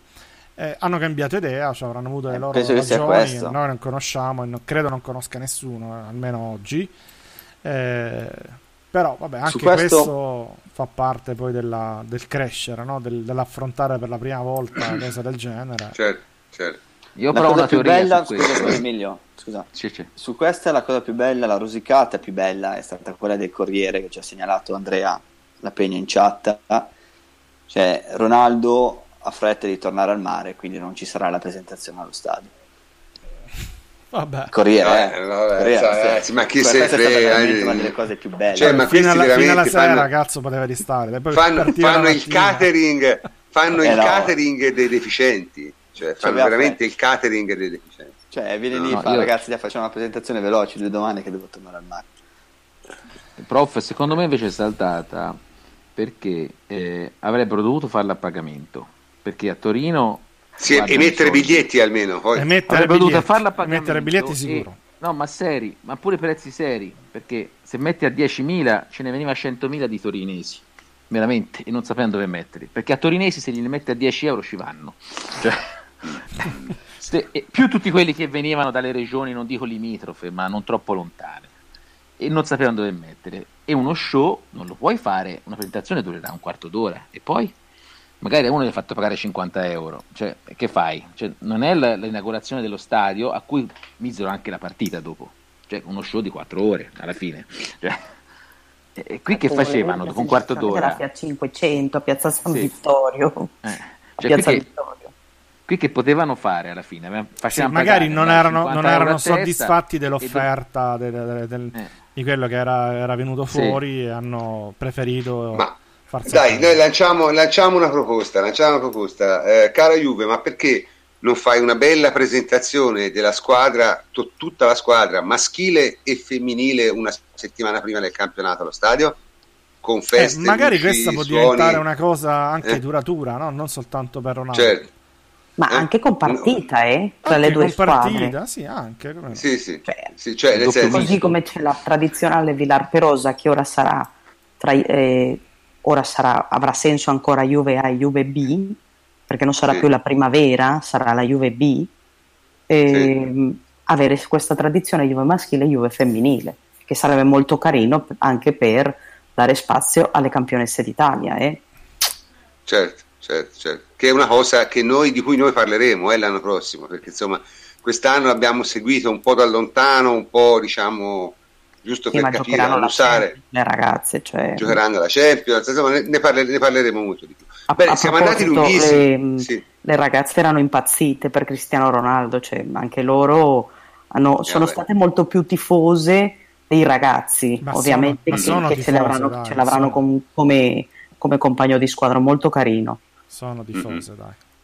Comunque, cambiando argomento, eh, perché siamo andati ovviamente lunghissimi come era prevedibile, eh, prof, Emilio. scusami, solo una cosa, prof, scusami. Il eh, motivo per io, cui non eravamo sì. d'accordo, no, velocemente, era semplicemente perché ovviamente dedicare un'intera presentazione per un giocatore poteva avere degli effetti nei certo. confronti del resto della squadra, perché poi dal punto di vista mediatico, commerciale sarebbe stato fighissimo, però insomma devi anche tenere conto degli equilibri, no? Certo. Cioè, metti che uno degli altri due vince vince la Coppa del Mondo domenica. Dice esatto, io che sì, sì. To- torna ed è lo stronzo di turno. No, vabbè, quello è. farebbero le feste anche a lui, ma non è questo il punto. Comunque, Emilio, avanti, Emilio, allora a questo punto una cosa è ovvia, bisogna cedere un attaccante, per forza. No, non perché, voglio dire, sì. perché alla fine eh, non hai posto in rosa e quindi io mi ricollego. In realtà, devi, in realtà devi, cedere due, per, sì. devi cedere sì, due, sì. due giocatori. Uno sarà sicuramente Piazza, lo sappiamo tutti, mi dispiace, ma sarà così. E l'altro chi è? Allora, volevo partire da quello che aveva fatto Fleccio la settimana scorsa, perché aveva fatto un bel calcolo, cioè partire dal discorso economico e tutto il calcolo di Fleccio con, con gli aumenti degli introiti partiva dal presupposto che avremmo ceduto i Guain però. Cioè il ah, giocatore più costoso. Certo, sì, anche, però cioè, non è detto perché nel senso la Juve può anche per fare altri conti. No, però io sto dicendo, diamoli per buoni conti, alla fine le cifre sono state quelle, quelle che aveva un po' pronosticato, le cifre sono più o meno quelle, non sono 90, sono quasi 100 i milioni all'anno che costerà Ronaldo, più o meno. Quindi il giocatore che più o meno ne costa 33 è quello destinato, oltretutto, andare via, altrimenti devi fare uno sforzo ulteriore perché cioè, la Juve aumenterà gli introiti, ma non è che può eh, far esplodere definitivamente il costo della squadra oltre certi limiti. Quindi eh, io che sono sempre quello critico sui Guain dico che chi, qualunque centravanti avessimo avuto avremmo dovuto cederlo. Se c'era Kane andava venduto Kane, se c'era Lewandowski andava venduto Lewandowski, ma senza discussioni e senza differenziazioni. Cioè questo è, è talmente superiore a questi umani per cui l'umano prende e viene ceduto e tutto sommato eh, Higuain non fu ritenuto adatto a giocare con Ronaldo già 8, 6 anni fa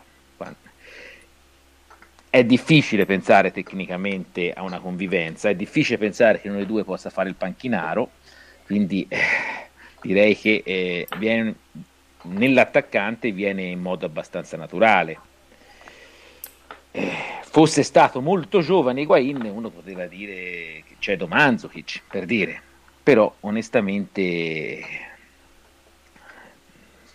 Higuain e Maggi sono praticamente coetanei, Manzovic sembra perennemente un giocatore adatto a giocare con chiunque.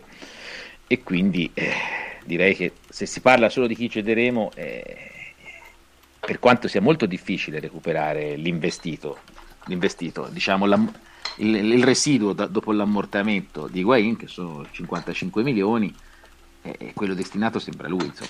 beh io credo che la Juventus se si vada a vendere non faccia una, una minusvalenza cioè nel senso comunque se, se, dovesse essere il Chelsea ti chiederà 55 fino a quel momento lì non te lo vende è, è chiaro che devi vendere lui, cioè nel senso ma senza alcuna poi ci sta anche critico, eh, lo ripeto, chiunque no, cioè, avuto, senso... cioè, non ci puoi fare niente perché non, non torna. No, per un semplice momento è, è, è, semplice, lui è il centravanti titolare, tu vai a prendere un altro centravanti che lo giudichi, giudichi, più bravo, è obiettivamente più forte e quindi chiaramente questo centravanti avendo anche un'altra un po' di mercato andrà via. È, è normale, cioè non tieni Wayne a fare panchina, tieni Manzukic. Sì, e, e, e, se va via, e, se cioè. va via, e se va via, va via prima, prima di dover rientrare dal ritiro, eh, cioè Torino non torna. Chiaro. Eh, così come ci possono essere anche altre, altre cessioni. Cioè, ma io su, vedere, su, si è sempre altro, parlato. Sì, si parla di Alexandro, ma francamente sarebbe una, una voglio dire, no, io lo trovo improbabile. prof, è sempre, la questione è sempre la stessa, cioè nel senso, nel momento in cui tu vai a prendere Cristiano Ronaldo, tu a Cristiano Ronaldo dai una squadra per vincere. Esatto. Quindi non vai a vendere Alessandro e, vend- e vai a prendere Darmian. Chiaro, perché se vai a fare questo, eh, qualcosa che non quadra c'è. Eh, puoi andare a vendere quelli che sono de, de, delle riserve o delle alternative. Cioè, tu puoi andare a vendere Rugani. Se ti arriva Anche se non sarebbe milioni, una cosa astutissima. No, eh. però, è, però, è, il giocatore meno costoso della rosa. Ci cioè, sta. Francamente, eh, se, cioè, non, non liberi nulla in termini di risorse, ti manca un giocatore poi. Beh, avanti con 4 e l'anno prossimo vai a prendere un altro difensore centrale salutando Barzagli. Cioè, nel senso, ci sta se ti arriva un'offerta così alta. Eh, così come spiace dirlo perché comunque è una delle bandiere, ma il discorso Marchese lo puoi anche... Sì, quello però non ti toglie nulla, cioè nel senso, sì, prof, cioè, punto... nel senso bisogna vedere la Juventus quanto eh, cioè, intende rientrare in parte di spese. Ti toglie, ti toglie 8 milioni di... Sono 8 milioni, cioè, adesso ragioniamo proprio in maniera scettica. Marchiso Beh. è in panchinaro Vabbè, il difensore che costa milioni. di più è. Marchisio è l'ultimo dei panchinari, se eh, vuoi dirla 8 milioni. 8 milioni l'anno eh, lordi per una riserva, cioè, è una spesa inutile. No, è una spesa inutile, sono d'accordo.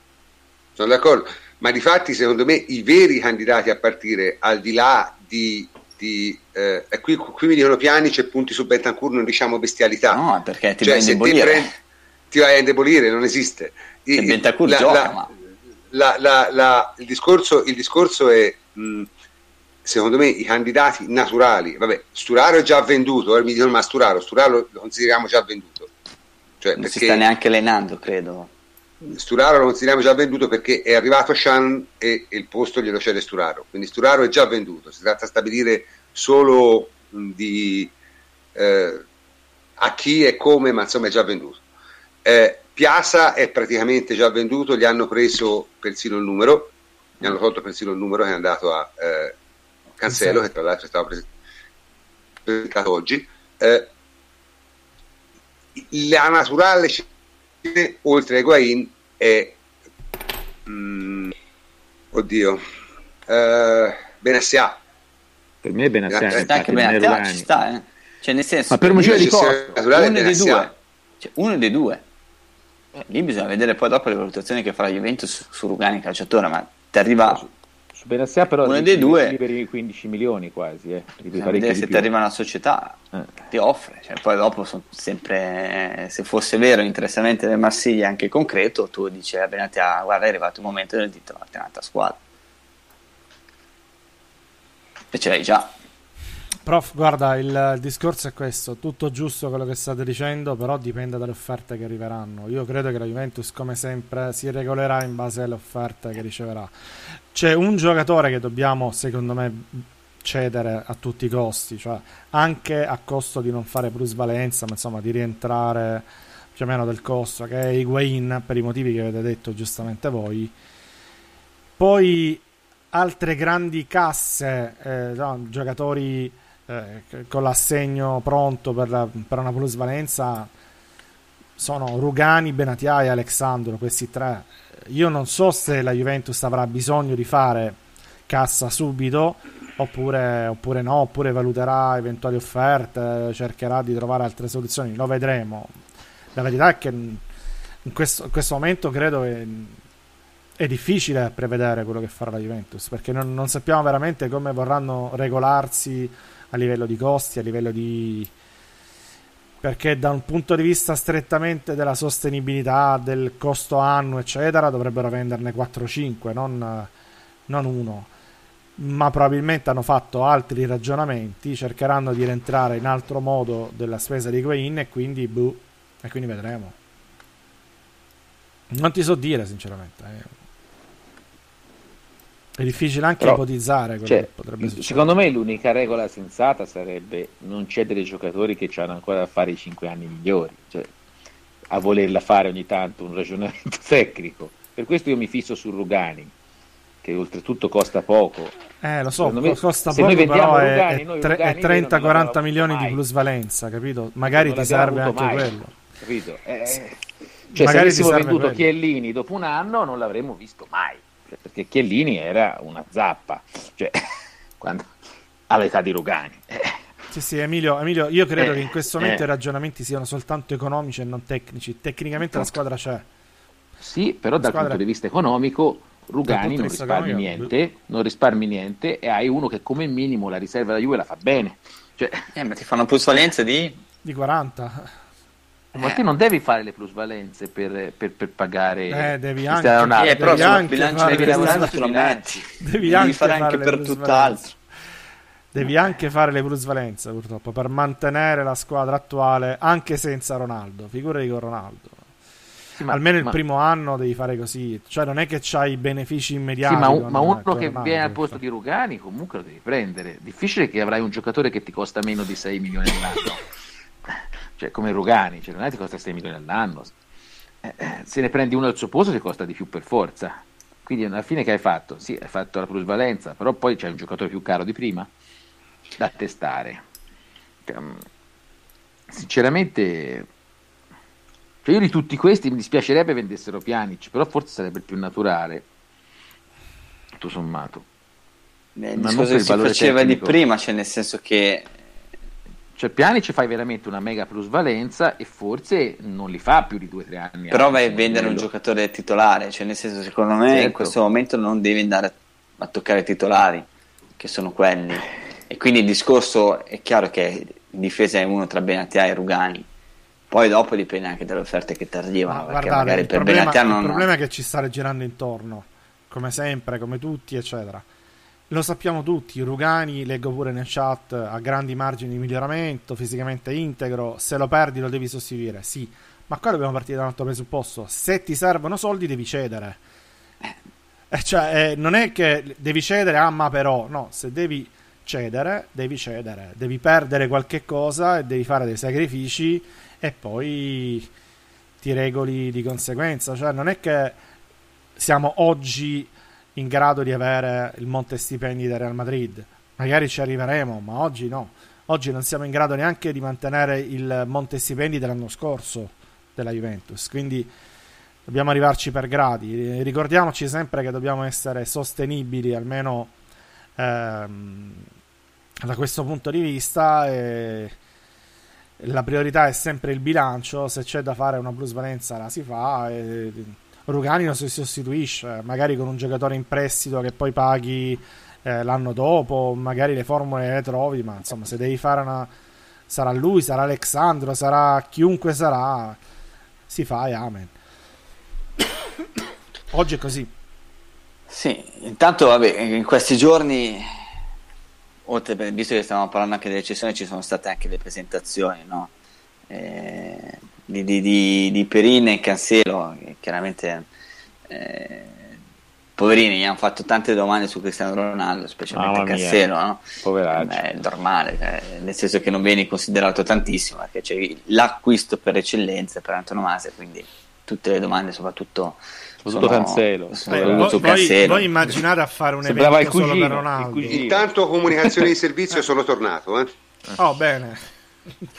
No, no eh, problemi di linea.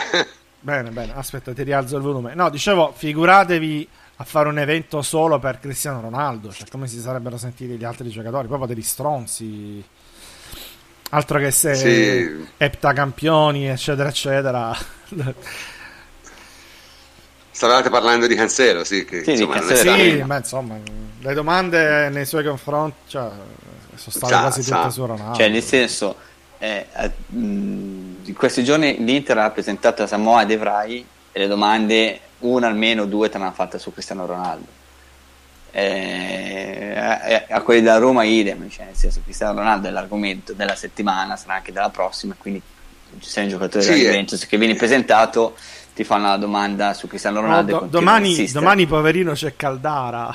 cioè, mi immagino già. Che tra l'altro, Caldara è stato spiegato che nessuno se, se l'è filato quando ha fatto le, le visite mediche perché era nei giorni della, della, della notizia Cristiano Ronaldo che iniziava a circolare. Quindi eh, c'è stata anche Merchan. Eh, insomma, le presentazioni ci sono. Però Caldara dopo sono un anno e mezzo, dai sono le solite parole poi dopo le presentazioni. Mm. Eh. È chiaro che è un giocatore che arriva alla Juventus, che può dire? Non sono al Miron e quindi già questo basta. Almiron si spaventò davvero quando arrivò Almiron è l'unico Mi giocatore prima... nella storia della Juve a dire non so se sono da Juve, forse no. l'unico giocatore. Ma subito, con un'onestà all'inizio, all'inizio la conferenza, la, conferenza lo disse, la prima conferenza. Sì sì.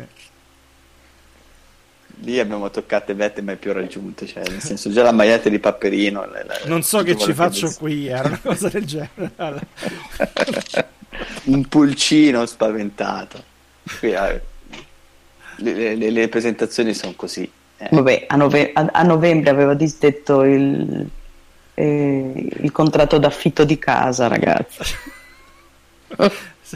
si era portato avanti. Prof, io non so se ci sei. Ci sono, ci sono con grandi problemi di linea, ma ci sono in questo momento. Vabbè, allora andrei, andrei spedito verso la mm. seconda parte. Dai, eh diciamo... sì, direi verso la conclusione. Diciamo. Allora, guarda, Due parole sul mondiale. Su sui mondiali. Dai. Avevamo detto Francia-Croazia e Emilia, abbiamo qui Emilio che ha visto tutte e due le semifinali piuttosto bene. Facci un rapido, una rapida idea insomma, diciamo, di, di, quello che è successo in queste due finali. Abbiamo detto finale logica, no? Per certi sì, versi. perché sono passate le più forti, non senza soffrire parecchio, tutte e due. E devo dire le squadre un pochino più esperte sono passate. Eh, le due sconfitte, le, squadre, le due squadre sconfitte hanno fatto vedere comunque che con un buon allenatore si può fare un po' di strada, perché secondo me sia il Belgio che il Belgio diciamo, molto a sorpresa. Vabbè, c'era Thierry sì. Henry, diciamo che ha bilanciato uh, sull'aspetto sì, tecnico-tattico. Bisogna dire che anche l'Inghilterra è stata forse l'Inghilterra più tattica vista a mia memoria. Meno Inghilterra, sì. sì. L'Inghilterra sì, meno Inghilterra. E, e sì, una squadra di un livello tecnico abietto, eh. cioè ah, nel senso dire veramente... Tec- però, eh, ah no, Southgate solo una cosa complimenti. Di Conte due anni fa, cioè ha fatto una cosa così, sì. ha fatto una cosa a quei livelli, eh. cioè ha portato Sono una d'accordo. squadra da decimo posto, l'ha portata nei primi quattro, con merito finché ci è andato. E...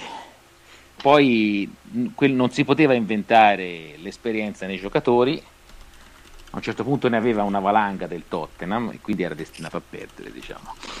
Certo, perché se hai troppi no, giocatori beh, del, del Tottenham a un certo punto perdi. Sì, perché sono abituati. sì, proprio. No, ma, ma, soprattutto una cosa della partita di, di ieri da, tra, tra, la Francia, tra la Croazia e l'Inghilterra, cioè la capacità dei giocatori croati di capire il momento della partita.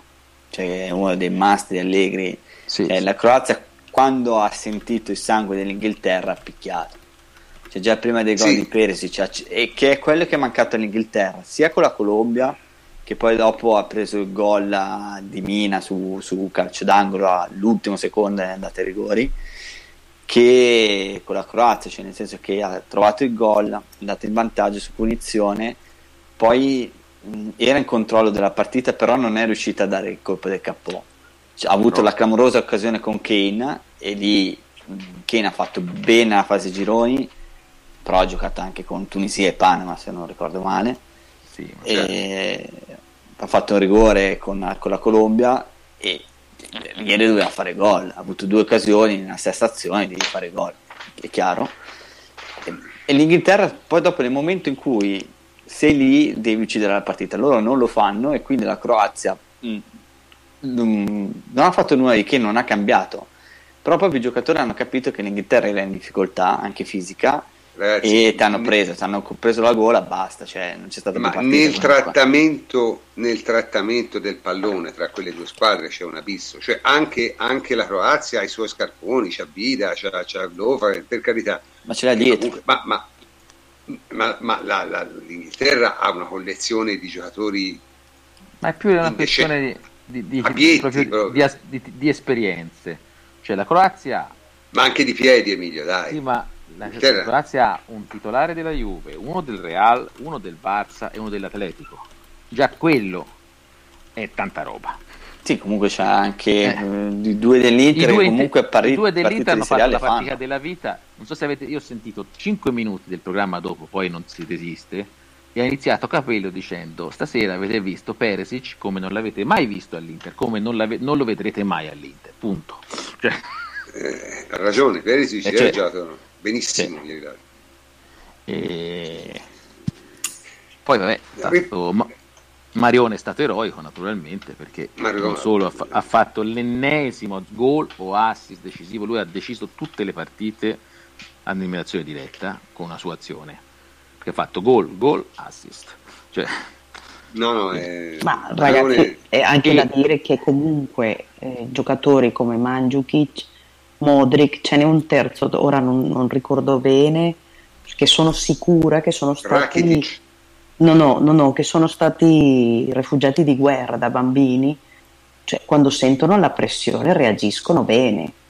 Gli, gli inglesi, appena si sono visti il pareggio, cioè stavano scappando a casa. Cioè, e, e, e, no, no, no, il problema, Emilio, è che è, ad un certo punto la gente non se ne accorge ma la Croazia ha giocato una partita in più. Cioè tre, sì, tre tempi supplementari c'è una partita in più, sono 90 minuti in più.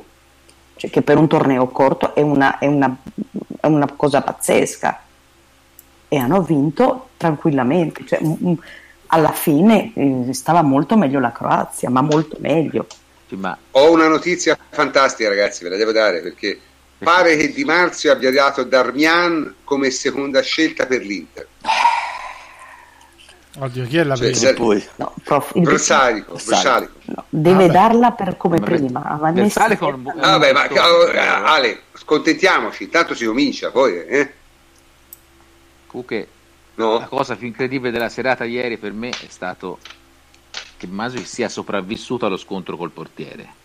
No, perché è stata una cosa mostruosa non è sopravvissuto, ha fatto gol 5 minuti dopo praticamente.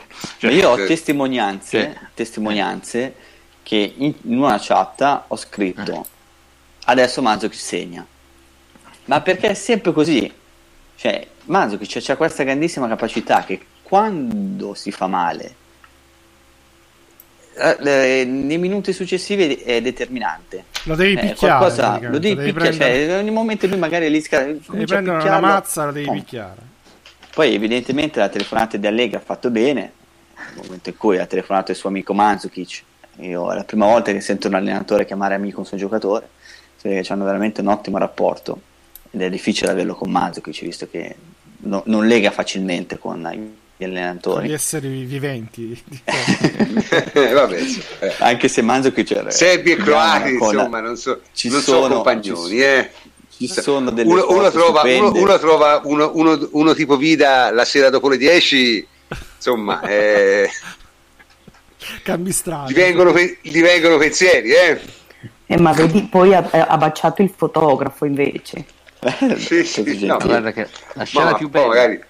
è il replay dall'alto che prima di quel campanile lui si è già arreso su quell'azione e se ne sta tornando è vero, è vero, indietro, è vero. cioè se, a testa bassa, poi proprio come gli suonasse un allarme parte a corsa e lui ha questa cosa che se non deve pensare di prima segna, cioè lui ha questa cosa di fare la, la, la cosa giusta di destra, di sinistro, di testa, meno ci de- deve pensare lui segna, in questi casi qui.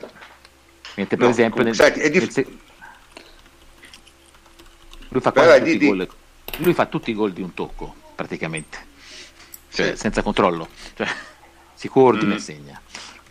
Se, se la sì, controlla eh. succede qualcosa. Lui in questo è abbastanza simile a Trezeguet, cioè nel senso che quando eh, era lanciato dire, da solo davanti al portiere... Sì. Eh, Ma lo faceva anche Inzaghi, eh? no? Lo faceva anche Inzaghi questo cioè tutto Istinto. al volo. No, ma Inzaghi sì. lo faceva perché se toccava la palla finiva a 20 metri, cioè che discorsi. Ma, non c'entra niente, però visto che stiamo parlando cioè, di giocatori che sono attaccanti e che hanno l'istinto, eh, mm. tre anni fa io avevo un, un ragazzo che avevamo preso da una categoria provinciale e, e faceva gol. Tecnicamente non era eccesso, non, aveva movimenti tutti suoi e mi ricordo che l'allenatore di un'altra squadra mi fa ma a me non piace perché è solo istinto io ho detto, ragazzi, questo è il suo istinto, ma questo mi, fa 20, mi ha fatto 20 gol in 15 partite. Cioè, nel senso, eh, un bel istinto. Eh, cioè, l'attaccante deve essere così. Ma Manzo, fosse anche culo a 20 gol, eh, cioè, Manzo che c'è così, come diceva Emilio giustamente, come era Trezeguet, cioè, sono quei giocatori che se pensano troppo sbagliano. Però, però, è nel contesto di un giocatore completamente diverso, perché in questo mondiale l'unica partita che non ha fatto né gol né assist né rigori procurati né autogol procurati, perché sono tutte le cose che ha fatto in questo mondiale, è stato il 3-0 con l'Argentina. Cioè Mazzucci è un giocatore che tatticamente anche la partita in cui è anonimo e non fa niente, si limita a correre un po', a pressare un po', a, a litigare un po', la sua squadra vince 3-0. Cioè 3-0 l'Argentina, la Francia l'ha battuti 4-3. E mi ha un po' ricordato Mazzucci in finale di Coppa Italia, partita in cui lui tatticamente funziona anche se poi non fa niente di decisivo. Quindi è un giocatore che ha veramente mille, mille aspetti, perché c'ha la lotta, c'ha la fase difensiva, c'ha l'aspetto trascinante dei compagni, c'ha il protesta spesso nei momenti giusti con gli arbitri, eh, ha proprio questo tipo di garra e segna sempre quando segna molto nei momenti tra- drammatici delle partite. Cioè, e, ma anche quando non fa niente di tutto questo, in qualche modo fa, riesce a fare la prima punta tattica comunque. Sì, sì, no, no, ma vabbè, Posso dire una cosa che farà incazzare tanta gente, quindi mi piace dirla, ribadirla. Secondo me è il partner ideale anche per Cristiano Ronaldo nella Juventus. Ma certo, perché, assolutamente sì. Questo è ovvio. è quello che più si eh, avvicina eh, come sì, modo di giocare a Benzema, cioè nella capacità di allargarsi, di creare spazi per per Cristiano Ronaldo, anche nella capacità di servire, di giocare nello stretto. Di, di, Lui gioca di sempre di prima e, e Ronaldo ha una quello. capacità di, ra- di, raccogliere palloni che altri nemmeno si sognano. Mandzukic ha una sì. capacità di sì. far segnare il suo compagno di reparto mm. incredibile. È vero, vero. Anche senza lui. Gris- Grisman fece 26 gol, no? Sa, mm. va, no, ma... va anche detto però che nella Juve io preferirei vedere Ronaldo punta centrale con, con Costa e Dybala eh? Io Ma questa sarebbe la cosa te- tecnicamente più apprezzabile bisogna prepararsi al fatto che potrebbe stare meglio con Manzucic e Quadrado questo ci sta eh. bisogna Vabbè. essere pronti a questo perché sono più lavoratori preparatevi, preparatevi. E, a, e a Ronaldo giocare con i lavoratori piace ve lo diciamo prima ve lo eh, diciamo prima eh. Quindi... Vabbè, vediamo, vediamo. Ora non, non, ci, non, non, precorriamo troppo. Poi insomma, Allegri è molto bravo poi a mischiare. Noi la buttiamo lì, la buttiamo lì. Le metterà poi... tutti, le metterà tutti. Sentite, però, due parole, due parole su, su Francia-Belgio vanno fatte anche perché. Onestamente devo dire che nel Belgio si è capita la dif- che per me non è una grande squadra, però si è capita la differenza tra averci un allenatore e averci un segnaposto, perché praticamente Wilmots era un segnaposto. Questo è un allenatore e effettivamente l'ha portati abbastanza. Con la Francia, diciamo, la Francia è superiore, la Francia ha una quantità di talento. Ma il talento che... del Belgio è lo stesso dell'ultimo europeo. Esatto, esatto. non è assolutamente inferiore, ma i risultati sono completamente per, diversi. Però i 22 anni hanno 24 anni, qualcosa fa. Sì, qualcosa fa, però comunque dai la mano lì, la, la, la, mano, la, la mano dell'allenatore c'è eh. stata clamorosa. Ah, c'è stata clamorosa. È evidente, insomma, è evidente. Cioè, nel senso, non, non, non, non Belgio ha fatto un figurone, l'ha fatto anche con la Francia. La Francia ha una quantità di talento. Tra l'altro, assurda. pare che sia l'allenatore favorito per um, prendere il posto di Lopeteghi nella Spagna. Ora non so se. Eh, eh. Quindi... Va bene. No, in Spagna c'è Luis Enrique, no? Sì, Luis Enrique si parlava, sì. ma non lo so. Vediamo, vediamo. Dovrebbe essere ufficiale Luis Enrique. Ah, già ufficiale, vabbè, si parlava, io l'avevo sentito qualche giorno fa, ora non so se... Vabbè, comunque, ma... anche, quella, anche Luis Enrique è una buona scelta. Ma Martinez ma è un allenatore eh... di, di, un club, quindi... Cioè, nel senso... Sì, Martinez è un allenatore e si è visto col Belgio, nel senso... Sì, sì. L'ha messi... Ripeto, stavo per dire la Francia, la Francia ha un talento sterminato, ha un allenatore un po' capra, eh, perché... Però comunque, insomma, francamente è la super favorita, eh, per ma, mille motivi sta facendo, cioè, ci prova a fare un po' di danni, però sta facendo una strategia molto semplice. Ha i giocatori forti in contropiede, prova a difendersi bene, i giocatori ce li ha anche per difendersi e poi dopo va in campo aperto. Cioè, anche con la Croazia sarà così, lascerà un po' il pallone alla Croazia, la Croazia in queste situazioni non sempre sa benissimo che cosa fare e proveranno a ripartirgli sopra in contropiede. Eh, mm, Tra l'altro, è semplice ottima partita. Ottima partita di Matuidi, eh, questa va detto, eh. giusto? Sì, sì, ottimo mondiale, ottimo mondiale secondo me di Matuidi, di Mazzuic e di Quadrado soprattutto dei nostri. Sì, sì, sì. sì, sì, sì. Decisamente, sono, sono, forse i tre con il rendimento più alto, eh, più costante. No? Buono anche Douglas Costa, secondo me, eh, per quello che ha fatto. Sì, impiegato come alla Juve, c'è poco, nel... però la differenza l'ha fatta, sì, sì che non stava comunque, bene in quella decisiva, se no forse la, la pareggiavano. Sì, comunque diciamo, per, per chiudere, se, se ora il mondiale è arrivato alla fine. Prof, non si è sentito nulla, prova a ripetere. Eh, lo so, lo so, no, ma eh, diciamo, ora, allora ora volevo sento, dire... Vai. Sì, sì, volevo dire, arrivando alla conclusione, no? siamo ormai alla fine, siamo alla finale, vincerà probabilmente la Francia, ma potrebbe vincere anche la Croazia, ma non è questo rilevante. Ma qual è la morale di questo mondiale? Qual è la morale di questo mondiale, secondo voi? In due parole. Antonio. Non ne ho idea di quale possa essere la morale di questo mondiale. Guarda, so che m- molte squadre ci sono arrivate fisicamente in maniera disastrosa eh, non lo so, alla fine la morale è che abbiamo ancora per una volta squadre europee in semifinale, altre squadre grandi, grandi premesse, grande aspettativa, ma poi floppano di continuo e continua ad essere un qualcosa, un gioco tra europee. Poi altri, altri morali non ne so, cioè... Eh, che, poi, cioè, puoi dire che il calcio è molto semplice alla fine e, e si vede anche in queste competizioni, devi difenderti bene, che è fondamentale. Devi correre, devi difenderti bene, devi essere. Devi avere i singoli quadrato. che ti fanno la differenza e devi essere esperto per gestire tutte le situazioni che ti possono capitare nel corso di una partita. Punto. Che bisogna inalare ammoniaca. inalare ammoniaca, sì, probabilmente sì. La mia morale è che gli allenatori contano sempre di più.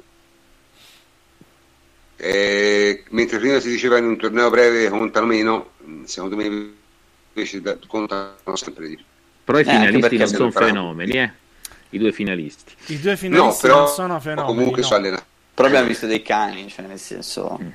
No, ma so, vedi non sono dei fenomeni, però arrivano sempre in finale. Eh. Questo, cioè, almeno per quanto riguarda Deschamps, è il seconda eh, finale Capra, Capra d'onore, però questo ci arriva alle finali facendo un gioco no, poi... semplice, nulla di spettacolare, eh, lasciando i tre davanti liberi di, di, giocare senza alcuno schema, senza neanche eh, innescarli bene probabilmente, quello, quello che vuoi, si, si, copre a centrocampo con Maturi Cantè, fa un gioco molto semplice se vogliamo, però poi ci arriva, perché quando hai certi giocatori che sono determinanti te la risolvono loro e, e, vanno avanti. Io non dico che questo sia l'unico modo di giocare, per carità, si può vincere anche in altro modo. Però questo è anche un modo per arrivare in finale e infatti ci è arrivato nonostante non sia un allenatore tra i più apprezzati. Ma non gioca tanto del... diverso da noi, eh. Eh, non lo volevo dire. non gioca tanto, cioè praticamente loro hanno più talento nella mezzala e meno nel mediano, ma poi alla fine sono, sono... è un gioco abbastanza simile, perché la differenza è che loro hanno più qualità. Mi vergognavo a dirlo, però insomma. E ne hanno meno in Cantè, cioè praticamente Pogba è meglio di Chedira, di tanto, però Cantè è peggio di Pjanic, di tanto, poi sono simili come, come strutture di squadra, tutto sommato. Eh, loro giocano come se noi giocassimo con Mandzukic, diciamo, cioè ah, con un attaccante a disposizione degli attaccanti esterni. La sì. differenza è quella, c'è cioè un, uno sacrificato e quello Giroud lo, lo sta facendo piuttosto bene. Cioè, è meglio di Kivarc di anni fa.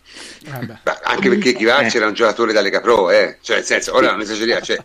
G- Giro è un giocatore che non ha ancora segnato, potrebbe anche farlo in finale, perché poi non è uno che non segna mai è stato destinato a quello e, e Grisman e Mbappé si divertono abbastanza con lui, tutto sommato.